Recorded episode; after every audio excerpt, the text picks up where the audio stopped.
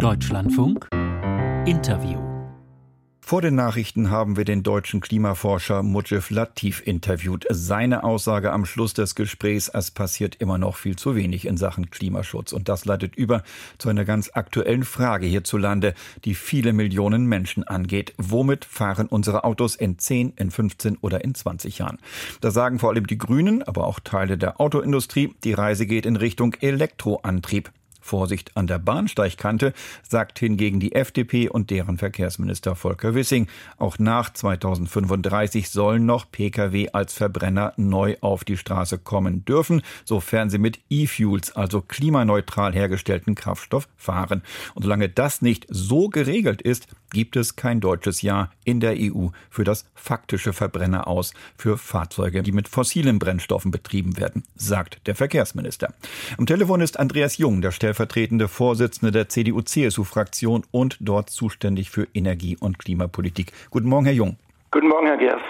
Herr Jung, was haben Sie denn gedacht, als Sie gestern Vormittag hörten, Volker Wissing bremst beim Aus für den Verbrenner erstmal die ganze EU aus? Ich dachte reichlich spät. Die Bundesregierung war in dieser Frage über Monate hinweg unkoordiniert. Die Grünen haben die eine Richtung vertreten, die FDP die andere. Die, das Kanzleramt hat nicht koordiniert. Dann kam ein Kompromiss, dem wurde zugestimmt. Da war Kanzleitrost drin für die Position von Wissing, nämlich E-Fuels nur bei Sonderfahrzeugen wie etwa Krankenwagen. Aber sie haben zugestimmt. Und jetzt äh, quasi auf der Zielgeraden äh, wird diese Entscheidung aufgehalten. Inhaltlich kann ich die Kritik von Wissing nachvollziehen. Ich teile sie, wir teilen sie, aber im Verfahren ist es reichlich spät. Die Bundesregierung gibt da ein schlechtes Bild ab. Aber wird er dem Klimaschutz, der ja auch Staatsziel ist, damit nicht ein Bärendienst erwiesen? Also darf ein Volker Wissing, darf eine FDP mit ihrer Treue zum Verbrennungsmotor die Klimaziele ganz Europas in Frage stellen? Staatsziel ist Klimaschutz. Deshalb muss der Staat, ob es Deutschland oder die EU ist, Klimaziele vorgeben. Die Förderung übrigens verbessern, statt zu kürzen, aber nicht Technologien vorschreiben. Es gibt unterschiedliche Technologien, die zum Ziel führen. Wir haben in der EU ja den Durchbruch erreicht im Dezember für den Emissionshandel jetzt dann auch im Verkehr und im Gebäudebereich, auch in der EU, wie wir es in Deutschland seit einiger Zeit machen. Das ist der entscheidende Weg. CO2 verbieten, nicht Technologien verbieten. Damit haben wir die Fortschritte beim Klimaschutz. Das zeigt auch das Gutachten des Expertenrats in Deutschland. Dort, wo der Emissionshandel greift, erreichen wir die Ziele. In anderen Bereichen mit anderen Instrumenten stehen sie in Frage. Nun haben Sie, Herr Jung, gerade schon angedeutet, Sie teilen die Kritik oder das, die, die, die Ansicht von Herrn Wissing in der Sache. Äh, deshalb bleiben wir noch mal kurz bei der Sache. Diese E-Fuels sind sehr teuer. Für ihre Herstellung muss man erstmal mit erneuerbarem Strom Wasserstoff herstellen. Der wird dann mit CO2 chemisch verbunden. Das alles ist aber ineffizienter, als wenn ich den grünen Strom direkt in eine Autobatterie laden würde und damit losfahre. Deshalb sagt die EU, sagen auch Experten, E-Fuels nur für Sondernutzungen wo es anders nicht geht, also sagen wir Kerosin für Flugzeuge oder für Sonderfahrzeuge, Feuerwehr, vielleicht auch Panzer, die man im Krieg fahren lassen muss, wer weiß, aber eben nicht für den allgemeinen Pkw-Verkehr, an den Volker Wissing jetzt denkt. Deshalb die Frage, macht dieser Vorstoß Sinn oder reitet Herr Wissing, reiten Sie nicht möglicherweise auch da ein totes Pferd? Nein, das macht in der Sache Sinn. Ähm, es ist unbestritten, dass das Elektroauto eine wichtige Rolle spielen wird und weite Teile der deutschen Automobilindustrie gehen ja auch in diese Richtung. Es gibt aber auch andere Wege und wir können doch nicht auf Basis des Wissens von heute eine Entscheidung für morgen und übermorgen treffen.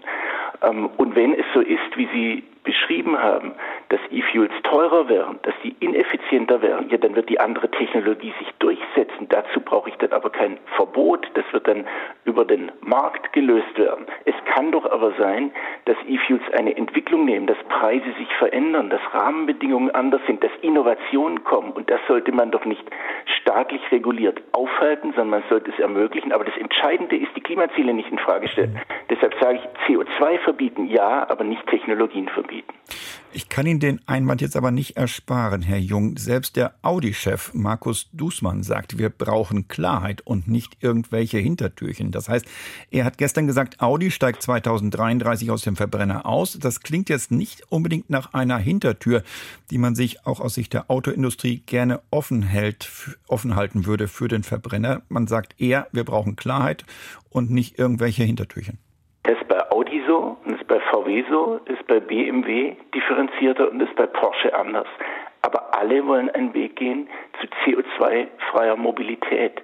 Und deshalb ist die Forderung richtig, wir brauchen Klarheit. Deshalb ist es auch schlecht, dass die Bundesregierung das Verfahren lange verschlafen hat und es jetzt verschleppt. Ja, wir brauchen Klarheit.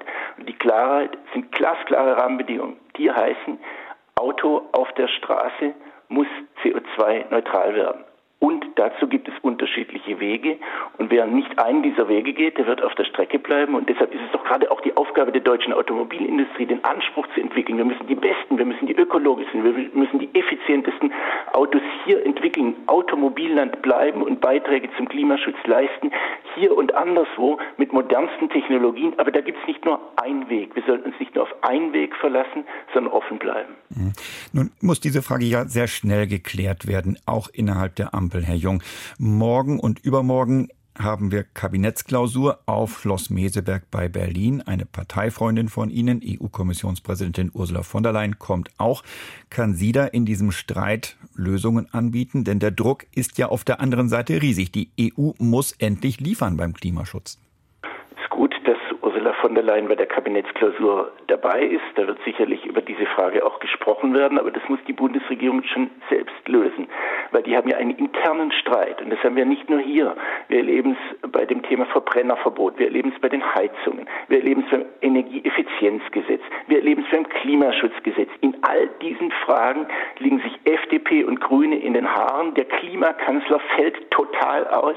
Olaf Scholz hat sich ja selber als Klimakanzler ausgerufen. Seit im Amt ist, ist davon nichts mehr gesehen. In der Krise ist die Bundesregierung kohlelastig. Sie verstößt gegen das Klimaschutzgesetz. Das müssen Sie sich vorstellen. Gerade den Grünen konnte ja das Klimaschutzgesetz nicht hart genug sein. Jetzt ist belegt durch eine Studie des Wissenschaftlichen Dienstes des Bundestages, die Bundesregierung verstößt seit Monaten gegen das Klimaschutzgesetz, hätte schon längst ein Sofortprogramm vorlegen müssen. Von sofort kann gar nicht mehr die Rede sein, aber trotzdem wird es weiter verzögert, weil FDP und Grüne sich in den Haaren liegen und weil Olaf Scholz eben in dieser Frage nicht von seiner Richtlinienkompetenz gebraucht Gebrauch macht, in dieser Frage nicht einmal koordiniert, diese Frage noch nicht mal auf die Tagesordnung in Meseberg gesetzt hat, das darf nicht sein. Das Klimaschutzgesetz ist der Maßstab und das ist der Punkt, den Sie eingangs angesprochen haben. Klimaschutz ist Staatsziel. 2045 müssen wir klimaneutral werden. Da gibt es eine Klimalücke. Viele Menschen in Deutschland setzen sich dafür ein und die Bundesregierung tut nichts. Das heißt, wenn ich Sie richtig verstehe, Sie erwarten jetzt von der Kabinettsklausur am Morgen und am Montag in Meseberg in dieser Frage nichts. Ich, ich erwarte viel, ich erhoffe mir viel. Ich stelle nur fest, bisher steht es gar nicht auf der Tagesordnung. Da muss es aber drauf. Deshalb will ich ganz eindringlich sagen, die müssen jetzt in Meseberg darüber beraten. Im Ergebnis muss es da ein Konzept geben. Wie erreichen wir die Klimaziele? Wie schließen wir die Lücke? Wie positioniert sich die Bundesregierung bei der Frage des Verbrennerverbots? Was ist mit den Heizungen? Da gibt es ja auch Streit zwischen FDP ähm, und Grünen. Auch da geht es um eine ähnliche Frage. Da wird die Wärmepumpe eine wichtige Rolle spielen. Aber es muss technologieoffen ausgestaltet werden.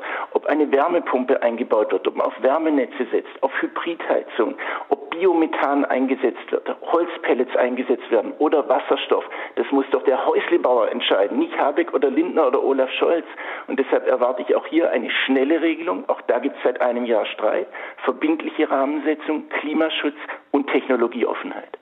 Erwarten Sie eigentlich, dass FDP und Grüne, die ja vor allem in dieser Frage über Kreuz liegen, äh, dass die in dieser Ampelkoalition in diesen Fragen überhaupt noch zusammenfinden können?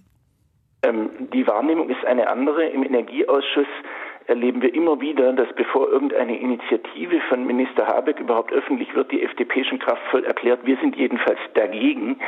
Und man ähm, muss leider den Eindruck gewinnen, da geht es nicht nur um ein Ringen in der Sache, das ist notwendig und da gibt es unterschiedliche Akzente, darüber haben wir gesprochen, sondern da geht es auch einfach verhärtet gegeneinander. Diese Regierung hat da kein gemeinsames Projekt.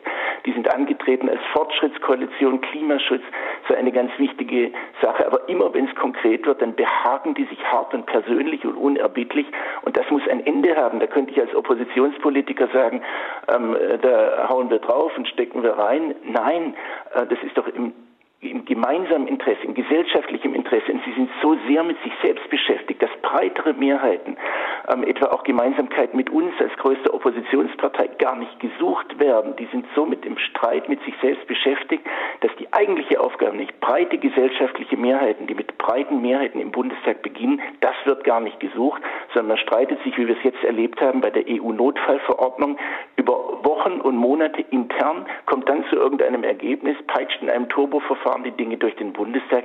So fährt die Energiewende vor die Wand. Das muss sich ändern. Was erwarten Sie in diesen Fragen von Bundeskanzler Olaf Scholz, dass er mal auf den Tisch haut und von seiner Richtlinienkompetenz nochmal wieder Gebrauch macht, so wie, da, so wie er das schon mal getan hat? Dass sein Versprechen aus dem Wahlkampf umsetzt. Dort hat der Klimakanzler plakatiert und er muss jetzt für Klimaschutz Richtlinien bestimmen, seine Koalition zusammenführen und Ergebnisse liefern. Ergebnisse liefern. Auf welche Art und Weise er das macht, da will ich mich gar nicht einmischen. Aber es ist doch seine Regierung, es ist seine Aufgabe. Wenn da zwei Minister sich streiten, dann muss Olaf Scholz die Dinge zusammenführen. Wir erwarten von der Bundesregierung jetzt Ergebnisse bei Klimaschutzgesetz, Wärme, Verkehr, Effizienz. Effizienz war ja Teil der Richtlinienentscheidung. Mit seiner Richtlinienentscheidung zur Kernenergie hat er auch verfügt, da wird jetzt ein Effizienzgesetz vorgelegt. Es hat sich nur keiner drum geschert. Der Streit zwischen FDP und Grünen ging weiter. Der muss jetzt zum Ende kommen. Wir brauchen jetzt die Fortschritte. Noch eine Frage ganz grundsätzlich gefragt, Herr Jung. Ähm, eine Klimapolitik nach dem Motto, Klimaschutz ist toll, Klimaschutz ist wichtig, machen wir auch mit, aber nur so lange, wie sich im Alltag nicht so viel ändert und es nicht so sehr ans Eingemachte geht, beim Autofahrer, beim Häuslebauer oder bei anderen alltäglichen Gewohnheiten. Kann sowas auf Dauer gut gehen? Das ist nicht die Botschaft. Weiter so kann nicht die Botschaft sein. Wir haben Klimaziele formuliert, die sind Gesetz. Dazu braucht es Veränderung, gerade auch im Verkehr, gerade bei den Gebäuden. In beiden Sektoren erreichen wir die Klimaziele nicht. Das heißt, wir brauchen Umbau und Umstieg. Aber auf diesem Weg müssen wir die Menschen mitnehmen. Und deshalb gilt, klare Ziele vorgeben, die Förderung verbessern. Es ist ja die Förderung für die Gebäudesanierung, für Heizungsaustausch von dieser Ampelregierung gekürzt worden, nicht etwa verbessert worden.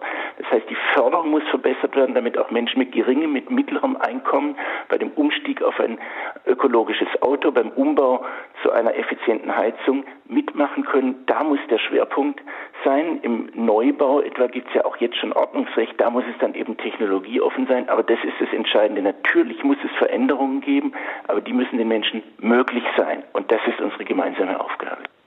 Sagt Andreas Jung, der stellvertretende Vorsitzende der CDU-CSU-Fraktion und dort eben zuständig für den Bereich Energie- und Klimapolitik.